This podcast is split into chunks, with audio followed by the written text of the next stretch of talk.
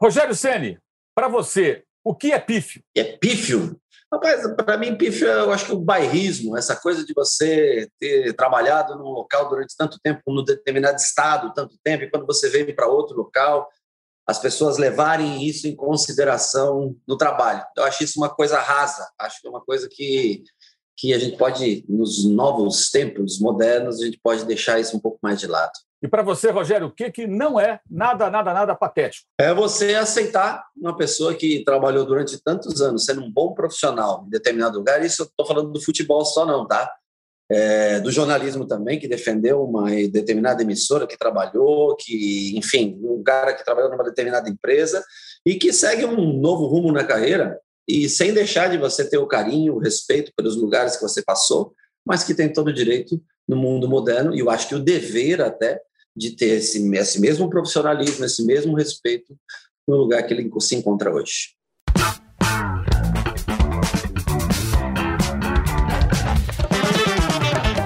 Esse é o Dividida no Esporte. O convidado dessa semana, o nosso entrevistado é Rogério Senna, técnico do Flamengo, campeão brasileiro de 2020. Rogério, qual foi o seu maior acerto fazer uma autoavaliação nesses meses de Flamengo? Bom, eu acho que um grande acerto foi primeiro ter aceitado o convite de vir trabalhar no Flamengo, esse foi o, o principal de todos, porque é um clube que é, eu imaginei um dia poder chegar a trabalhar.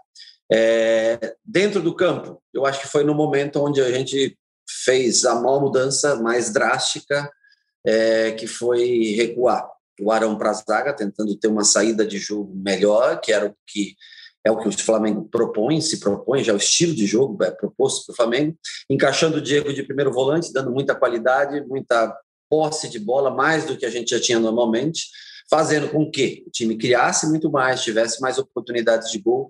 Então, talvez essas tenham sido, taticamente, é, o ponto principal, o ponto alto do nosso trabalho, tenha sido essa mudança, fazendo com que o Felipe Luiz construísse muito mais do que chegasse ao fundo, que já é uma característica boa do Felipe, explorando o Isla na sua valência maior, que é justamente essa chegada à linha de fundo.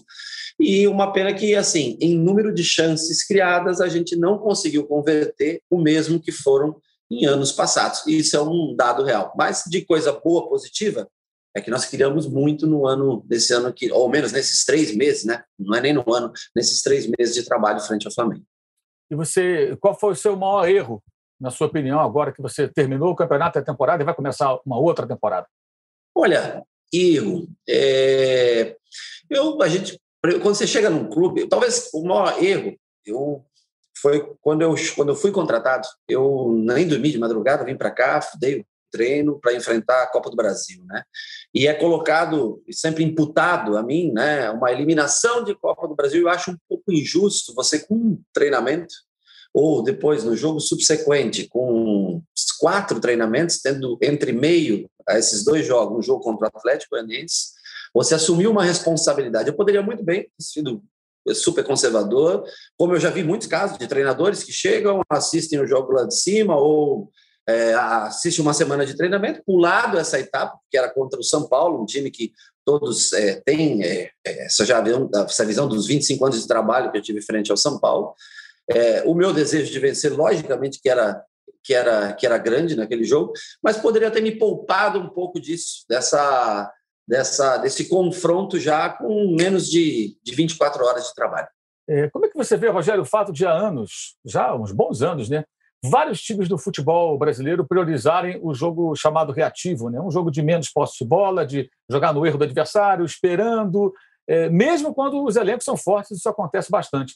Como é que você vê essa tendência que em 2019 acho que mudou um pouco, mas que ainda está muito forte a gente vê é. até pelas características de times campeões em 2020. Eu, eu, eu, acho muito característica de formação de elenco, a primeira coisa, quando você formata um elenco para isso. Acho, logicamente, quando você tem um time inferior, quando você sabe que você tem um time inferior, você, eu, por exemplo, eu com Fortaleza gostava de propor jogo, nosso goleiro já um goleiro de construção de jogo, era um time que mesmo inferior é, economicamente, ele propunha o jogo. Mas quando você enfrenta, por exemplo, o Flamengo, quando você enfrenta algum um outro time que você sabe que ele vai ser superior a você, você vai amar um sistema de jogo do qual você vai se aproveitar. Nós jogamos contra o Flamengo aqui no Maracanã, nos aproveitamos do lado direito do Flamengo, contra-ataques com Oswaldo, desde quando estava no Fortaleza, fizemos o, tivemos um pênalti por ali, as melhores chances por ali, ou seja, foi uma meta traçada e alcançada. Eu, eu falo assim, que não, não existe o jeito errado de se jogar futebol. É, Para mim, são três coisas muito importantes. O que você se propõe a fazer, é, se você se propor ter a, a bola, você vai ter que ficar com ela mais tempo. Quantas chances você cria de gol? E a que menos importa, e que é muito importante, no final das contas, é quantos gols você fez. Essa, para o torcedor, é a que vale. Para mim, é quantas vezes eu deixei o meu jogador numa situação clara de gol. Porque ninguém vai entrar no campo de jogo pensando em perder o gol. O jogador ele não sai cara a cara com o goleiro pensando em perder. Agora, se você conseguiu ter o teu objetivo de jogo, que era controle de jogo, é, criar mais que o adversário mesmo quando ele se propõe a jogar no contra-ataque e você criou 20 situações, teu adversário criou duas, eu acho que você teve o seu. Você tem o, o conceito de jogo aplicado.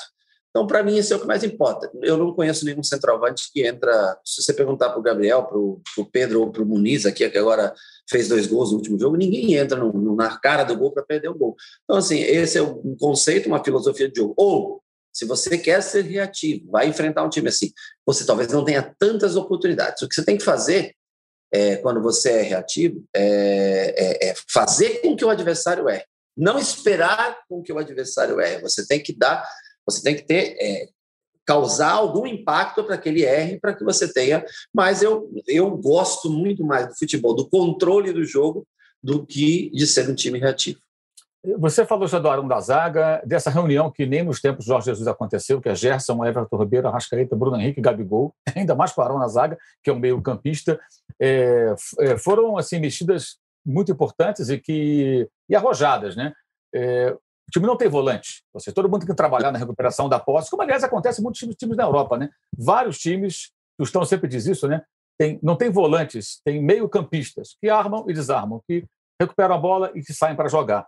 É, como você definiu isso? Qual a sua inspiração é, quando você resolve montar esse time do Flamengo dessa maneira tão arriscada até para o conservadorismo, muitas vezes é, é, muito forte aqui no futebol brasileiro? É, aliado a isso, eu te coloco ainda mais os dois jogadores que alteraram com esse, que é o PP e o João Gomes, que de origem são meias também de criação. O João Gomes também eram 10, o PP também eram 10 no início de carreira, então, assim, o que, eu, o que eu pensei naquele momento, eu preciso ganhar os jogos, eu preciso ter construção de jogo. Todo mundo vem, ou a maioria, vem contra o Flamengo da linha do meio campo para trás, ou pressionando só a saída de bola, depois é, é, baixa muito para trás. Então, você vê, é, lá fora você vê muito campo. O Pilo, por exemplo, veio jogar para trás, né? é, quando viu que é um cara de qualidade, bom lançamento, bom passe, bate bem na bola. Quer dizer, não tem um poder. De, o Diego, ele não tem um poder de marcação que o Arão tem, que o Coedjá tinha aqui, por exemplo, é, de marcação mais forte, mas ele te oferece com a bola e durante 70, 65, 75% do tempo nós temos a bola na maioria dos jogos. E eu tenho que pensar, logicamente, que os outros 25%, 30% eles são muito importantes da recomposição, mas eu tenho que pensar que o todo tem que recompor, o todo tem que marcar, nós temos que marcar pressão, mas durante aquela, aqueles dois terços de jogo, que normalmente eu tenho a bola, eu tenho que fazer as coisas acontecerem. E com o Diego nessa função, eu acho que nós conseguimos fazer mais coisas boas acontecerem do que se a gente mantivesse um sistema tradicional de jogo. Você acha que esse sistema ele já atingiu o ideal? Falta o que para ele chegar, de repente, no, no estágio que você considera é, é, satisfatório? Bom, primeiro que eu tive poucos minutos de Arão e Rodrigo Caio juntos, tá? Nós tivemos a, é, é, que são dois jogadores que eu gosto dessa junção desses dois jogadores. Eu acho que a gente perde um pouquinho no jogo aéreo, isso é, uma, é, é notório, mas eu gosto muito dessa formação com os dois. Nós temos aí o, o, o, o Bruno que chegou agora, né? Nós vamos experimentar, vamos olhar. Temos o Léo, que é um jogador que eu gosto muito e que eu lembro da época de Atlético Paranaense, jogador de construção de jogo, canhoto, zagueiro canhoto, difícil você conseguir encontrar. Gustavo se recuperou na parte final, nós vamos fazer alguns testes nesse sentido, mas eu prefiro um time que eu consiga construir do goleiro até o homem de frente e que Logicamente, todos esses jogadores, no momento de perda de bola, o Flamengo, por tradição, já é uma equipe que gosta de marcar numa pressão alta. Nós temos que encaixar cada vez melhor isso para tirar a bola mais rápido do adversário. O Flamengo não é um time construído para ficar se defendendo em linha tão baixa, não é um time para correr tanto atrás do adversário em linha baixa, e sim no lugar onde a bola é perdida, nós temos que tentar pressionar o mais rápido possível. Se você quiser construir um time que seja mais forte, mais alto, mais viril, é, sem a bola, aí a gente tem um outro tem que fazer um outro modelo de jogo. Diante das características, nós chegamos aqui, não, ia, não havia mais janela de contratação aberta. O clube, por mais que seja talvez o clube com maior poder financeiro aí do futebol sul-americano, mas também enfrenta dificuldades por essa pandemia. Então, dentro da característica que nós tínhamos de jogadores, nós tentamos adaptar o nosso sistema de jogo. Eu nunca tenho, eu não tenho um sistema de jogo pré-definido. Eu não venho para um lugar e digo assim, vou jogar dessa maneira.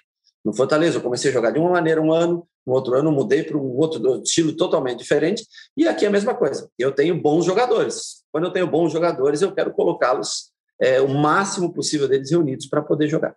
É, você falou da questão de começar a construção das jogadas lá de trás. Isso, evidentemente, envolve o goleiro. Do Fortaleza, você tinha um goleiro com essa característica, e hoje você tem um problema que o Diego Alves tem sofrido lesões, e o Hugo, é isso aí também é, é, é, não é uma opinião, é uma constatação. Ele é um jogador jovem com muito potencial, goleiro grande, muita envergadura, é, debaixo dos paus, ele mostrou que é muito bom e vai crescer, claro, mas ele tem uma grande dificuldade com os pés. Né? É, uma coisa que a gente notava no jogo do Flamengo é que você puxou o Arão para a zaga, mas não eram poucas as vezes que o Hugo poderia tocar a bola para alguém próximo, mas ele quebrava, como se diz na gíria do futebol, mandando a bola para longe.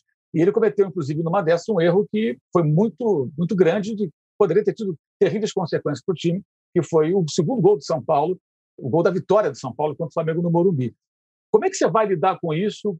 Como corrigir esse, essa deficiência do Hugo? O Flamengo precisa de outro goleiro. Como é que você analisa isso nesse momento, Rogério? Olha, é, é como eu acho que concordo plenamente na tua análise. É um goleiro jovem, é um goleiro que acho que não tem 30 jogos ainda na equipe profissional, deve estar seus 25, 30 jogos na equipe profissional.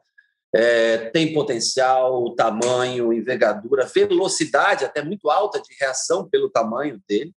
Mas é uma constatação que nós temos que fazer com que ele evolua com os pés. Eu acho que cabe muito aí a parte do treinamento de goleiros específicos, fazer com que ele desenvolva. Nos trabalhos onde inclui é, os jogadores de linha, é claro que a gente pode tentar ajudar a fazer com que isso aconteça também, mas aí é uma coisa também muito da personalidade dele, do trabalho dele junto com o seu treinador de goleiros. Eu não posso dar uma atenção é, única aos goleiros e deixar os outros 20, 24 jogadores de linha para tratar. Eu posso é cada vez que se faz um trabalho tático, e sempre converso com ele, falo, tentar introduzir algo para ele de posicionamento, antecipação. É um time que joga em linha alta, ou seja, o goleiro ele tem que ser um líbero, ele tem que jogar muito adiantado, porque não adianta eu ter um sistema que marque muito alto, sendo que o meu último homem, que eu considero o goleiro como um homem, um jogador de linha com os pés, jogue muito atrás. Então, tudo isso a gente vai tentar fazer com que ele evolua, corrija, junto com os treinadores de goleiro, para que ele possa desenvolver esse jogo com os pés. Porque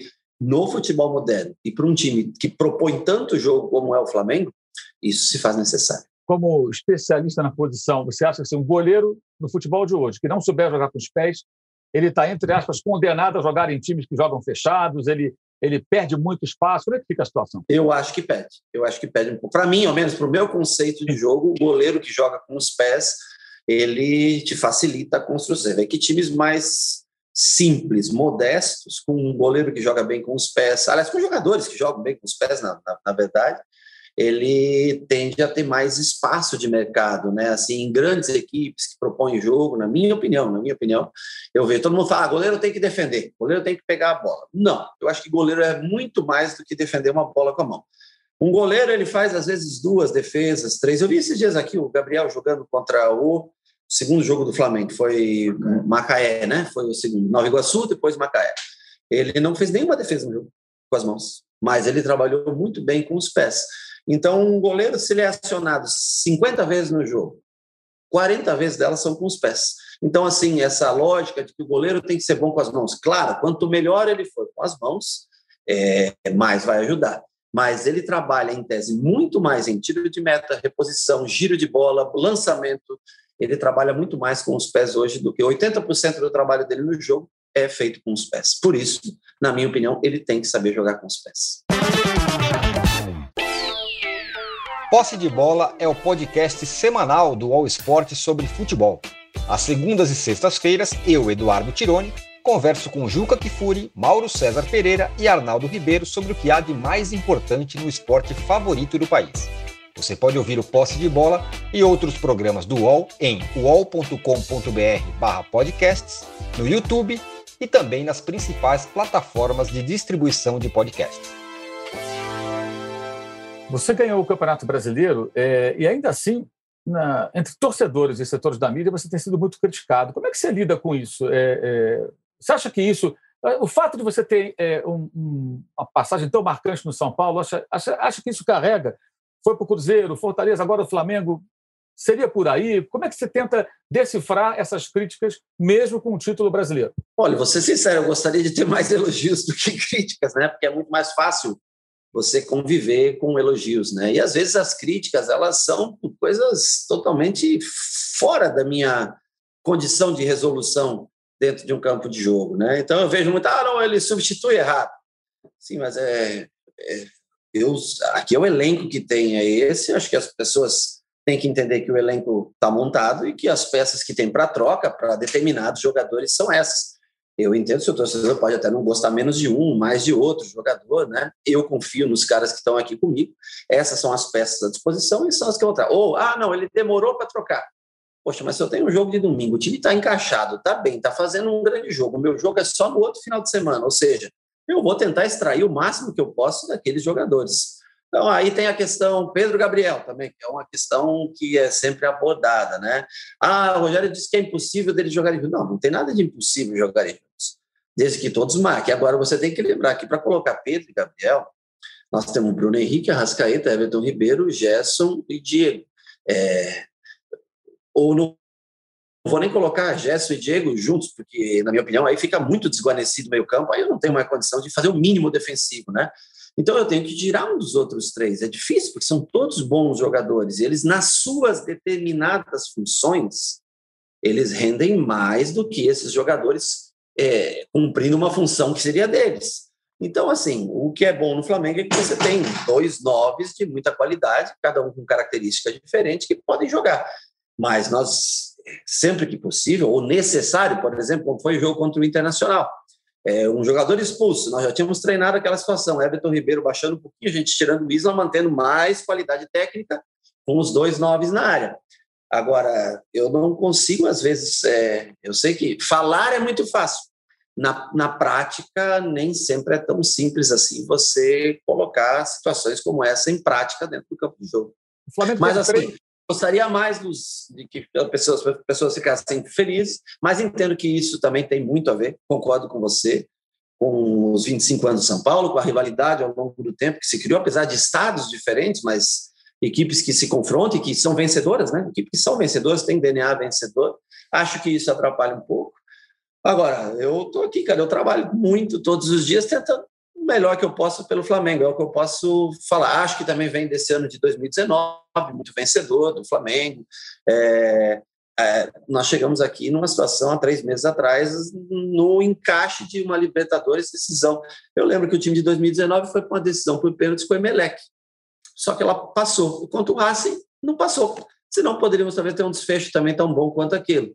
O Campeonato Brasileiro ganhou com sobras, mas o treinador veio, teve uma pré-temporada, fez. Nós chegamos em meio a uma pandemia, sem torcida. Eu acho que isso é um ponto principal. O Maracanã cheio, ele tem uma outra alma, ele tem uma outra rotação, o Maracanã cheio. É, eu acho que tudo isso ele deve ser levado em consideração, mas eu tento todo dia aqui fazer o meu melhor. Rogério, 2019 foi um ano muito marcante para o Flamengo, né? E tudo que se faz hoje no Flamengo é comparado a 2019. Foi um ano de excelência naquele segundo semestre. Eu acho até curioso, porque assim, as avaliações do Flamengo em 2020, boa parte da mídia, dos colegas da imprensa, elas são assim: não, o Flamengo foi campeão, mas não jogou como em 19. Mas não se cobra isso dos outros bons times, bons elencos do futebol brasileiro. É como se aquela tendência de um novo futebol, de futebol melhor, que o Flamengo apresentou na temporada retrasada, valesse só para o Flamengo. Os outros estão desobrigados a jogar bem. O importante é ganhar. O Flamengo tem que ganhar e jogar bem. É, é um fantasma, é, é, entre aspas, esse ano de 2019? Ou seja, é, isso atrapalha? Como é que, como é, que é isso para você, como técnico, hoje no Flamengo? Eu, eu acho que você tem que atingir a excelência sempre, você tem que tentar sempre fazer o teu melhor. 2019 foi um ano fantástico. Mas vamos lembrar que a Libertadores, a bola, a, o, o, jogo na, foi nas quartas ou nas oitavas? Eu não consigo lembrar contra o Emelec. Vocês lembram? Acho que foi oitavas, né? É, ele foi para os pênaltis, como foi contra o Racing. Poderia não ter acontecido. O gol do, do, do empate, ele foi no minuto 88 do, do segundo tempo, e o gol da vitória foi nos acréscimos. Poderia não ter acontecido o título. E o time jogando muito bem. Eu lembro de jogos do Flamengo, que o Flamengo teve muita dificuldade contra times menores. Eu lembro de um jogo contra o Fortaleza, eu estava expulso, não fiz esse jogo, mas o Flamengo ganhou no último minuto o jogo, lá em Fortaleza. Eu lembro de um jogo contra o CSA, se eu não me engano. Se eu não me engano. Foi, foi um jogo contra um time menor no Maracanã, 1 a 0 sofrido do Flamengo. Né? Com o CSA perdendo chances de gol. Então, quer dizer, é que, lógico, você tem muita recordação boa. É, e é inegável que o trabalho do Jorge Jesus foi um, foi um grande trabalho aqui no, no Flamengo. Ah, um time um pouco diferente. Pablo Maria já foi embora, é, Rafinha saiu, o Diego se contundiu mais do que o normal nesse ano, 2019 ele, ele, ele teve inteiro durante quase todo o ano. Então, tem algumas diferenças, algumas características é, que a gente tem que levar em consideração. O fator público no estádio ele também é um fator de muita diferença. E tem anos que as coisas dão certo, realmente. É, tem anos que tudo se encaixa. O aproveitamento do Gabriel em finalizações, naquele ano, foi de cada 10 chutes, 7 gols.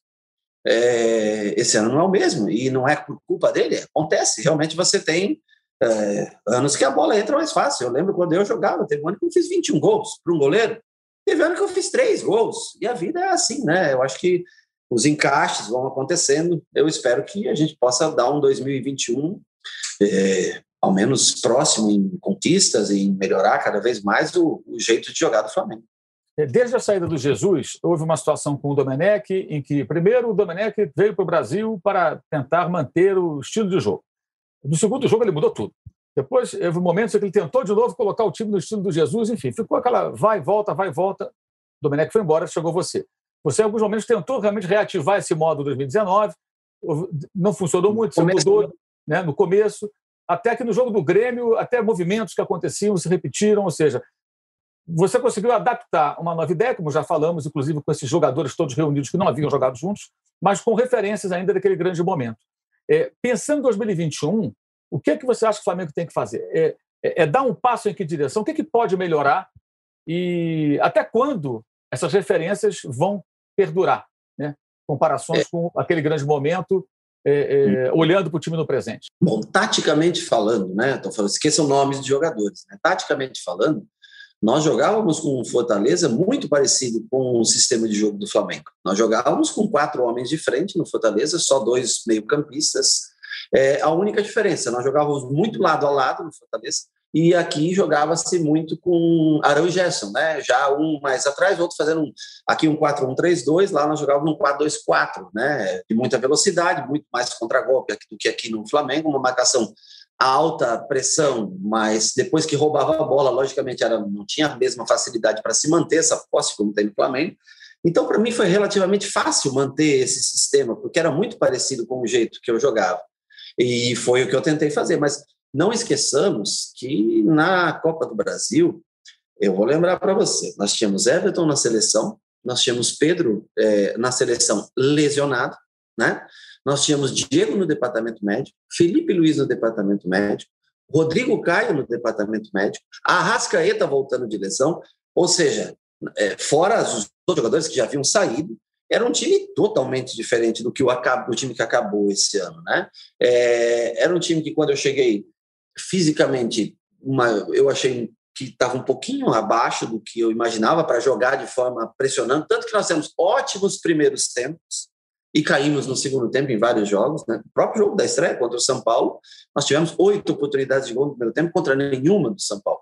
No segundo tempo, nós caímos de produção. Então, o que nós vamos tentar fazer é tentar fazer tempos mais próximos. Agora, o conceito que acabou o ano jogando é o que a gente tende ou na nossa cabeça, a não ser que haja alguma contratação né, próxima, mas é o conceito que a gente tende a manter, ao menos é o que eu vejo de melhor para o Flamengo para esse ano de do ano passado não, né? Desse restante de desse começo de 2021 para a continuidade de 2021. É, o Flamengo fez dois investimentos importantes no começo do ano passado. Esses jogadores eles estão hoje embaixo, o Léo Pereira e o Michael.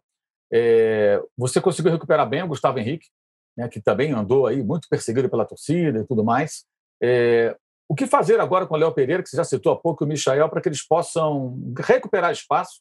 Até porque a tendência é o Flamengo não fazer grandes contratações nessa temporada, como aconteceu nas duas anteriores. É, o Michael já está começando a jogar, já esse Campeonato Carioca, eu acho que vai ser importante para ele. Esse primeiro jogo já é de se destacar a boa vontade que ele teve em se representar mais cedo, em estar aqui presente. É, nós vamos tentar achar. Eu eu penso que ele foi contratado, né? Eu acho que foi, ao menos o que me falam, que foi o próprio Jorge Jesus que pediu a contratação Sim. em época do, do Michael, é, para ter uma alternativa de jogo mediante já uma, é uma maneira de jogar já conhecida do Flamengo. É, ele é um jogador que precisa de espaço, é um jogador que gosta de jogar muito próximo à linha lateral para receber. Um contra um é o ponto forte do Michael. Nós estamos tentando fazer com que ele tenha confiança. Eu mesmo trabalho diretamente muito com ele, é um menino de bom astral, de, de, de está sempre ligado no 220 para treinar, para trabalhar todos os dias, né? Nós vamos tentar criar a situação que ele era acostumado no Goiás. É claro que não vai ter o espaço, porque o Goiás jogava numa linha baixa com meio campo para correr, que é o ponto forte dele. Aqui ele vai ter que fazer as coisas num espaço muito menor. E o Léo é um jogador que eu gosto muito. O Léo eu enfrentei ele muitas vezes no Atlético Paranaense, um jogador, primeiro, um zagueiro canhoto, já não é fácil você encontrar. Zagueiro canhoto de bom passe, ele tem boa leitura de jogo, Léo. Nós vamos tentar com que ele tenha mais oportunidades esse ano, que ele consiga jogar mais vezes esse ano, porque é um jogador que eu acredito muito no potencial dele. E nós vamos aguardar sobre contratações, como você falou, ao que foi me passado. Não gosto de entrar nessa, nesse, nesses detalhes, porque é um detalhe muito mais para o braço, para o Spindle, falar dessa parte, né, para que não haja nenhuma contradição, né? mas realmente todo mundo enfrenta dificuldades, inclusive o Flamengo, para conseguir contratações. Então, talvez possa, a gente tem né, detectado uma ou outra posição, poderia ter um jogador a mais para esse ano. É, vamos ver se a gente consegue fazer as contratações, porque é, para um campeonato só, para jogar um campeonato brasileiro, excelente, legal. Quando você vai emendar uma Libertadores, uma Copa do Brasil, em números excessivos de jogos, em determinadas posições, a gente precisaria ter um pouco mais de estofo para poder tentar ser mais regular em mais do que uma competição. Rogério, qual a dividida que você não pode perder? Puxa vida, pai. eu não gosto de falar de política, religião, essas coisas, porque dá sempre muita. Mas é, talvez a maior dividida, que é o desafio da minha carreira, e eu falei que eu não gostaria de sair do Flamengo sem ser campeão é aproveitar essa oportunidade que, que, que é trabalhar no Flamengo, que é poder é, hoje desfrutar de uma estrutura boa que o Flamengo oferece e, e tentar conseguir mais títulos, colocar mais quadros na parede para que a gente possa marcar de alguma maneira essa passagem na história desse clube, clube que é um clube gigantesco, conhecido mundialmente. Rogério, no ano passado, pouco antes da sua chegada, numa emergência, né, por conta do surto de Covid, Vários garotos foram lançados precipitadamente, não diria precipitadamente, mas de forma antecipada, né, precoce, no time principal. Esses garotos ganharam um ponto que valeu o campeonato, se você analisar Flamengo e Palmeiras em São Paulo. A derrota do Flamengo era algo absolutamente previsível. Não aconteceu. Jogaram bem, o Flamengo empatou, o Hugo fechou o gol, mas o Flamengo criou boas situações, fez um belo jogo. E esses garotos passaram a ser olhados pela torcida com olhos um pouco mais arregalados. É, Nesse jogo agora contra o Macaé, por exemplo, os dois laterais foram muito bem, né? Mateuzinho, Ramon, cruzamentos muito bons, duas assistências, o Muniz cabeceando para marcar. É, a tendência esse ano, você acha, é de mais oportunidade para esses garotos? Você acha que eles vão poder ganhar mais espaço? Como é que você vê essa base do Flamengo para 2021? Ok. É, eu assisti esse jogo contra o Palmeiras, a que você se refere, e depois eu reassisti quando cheguei aqui, pra, até para conhecer mais esses garotos, né? É, o Palmeiras não vinha num bom momento naquele, naquele, naquela época, não estava jogando, rendendo um grande futebol, como vem rendendo hoje, como vem jogando hoje, nos, hoje nos últimos meses, como vem rendendo, né? Mas o Flamengo, de fato, jogou, acho que só a Rascaeta, acho que Gerson jogou esse jogo, Sim. É, teve três ou quatro jogadores titulares importantes que jogaram e o resto foi composto por garotos. Eu lembro do, do Natan e o Otávio, se não me engano, jogaram na zaga. O Hugo, que fez uma grande partida no gol. É, o João, que entrou na lateral direita nesse jogo. É, assim, eu não acho que esses jogadores estavam prontos para jogar. Agora, a necessidade do momento fez com que eles tivessem essa oportunidade. E às vezes você avalia um atleta por uma determinada partida. E não é assim que funciona no futebol. Porque para queimar garoto esse é é muito rápido fazer dois, três jogos ruins e você já ninguém quer mais o menino. Então eles estão num processo de maturação. Eles vão ter provavelmente oportunidade no Flamengo.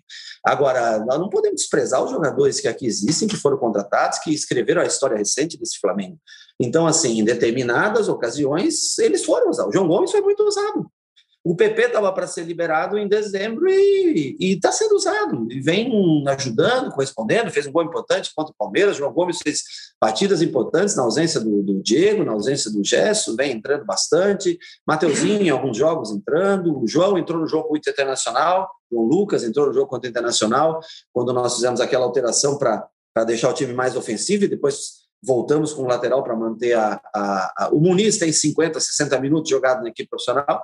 Agora, é aos poucos, é uma equipe que é, é, é difícil você substituir atletas como o Arrascaeta, como Everton Ribeiro, como o Bruno Henrique, como o Gé. É difícil você substituir esses caras.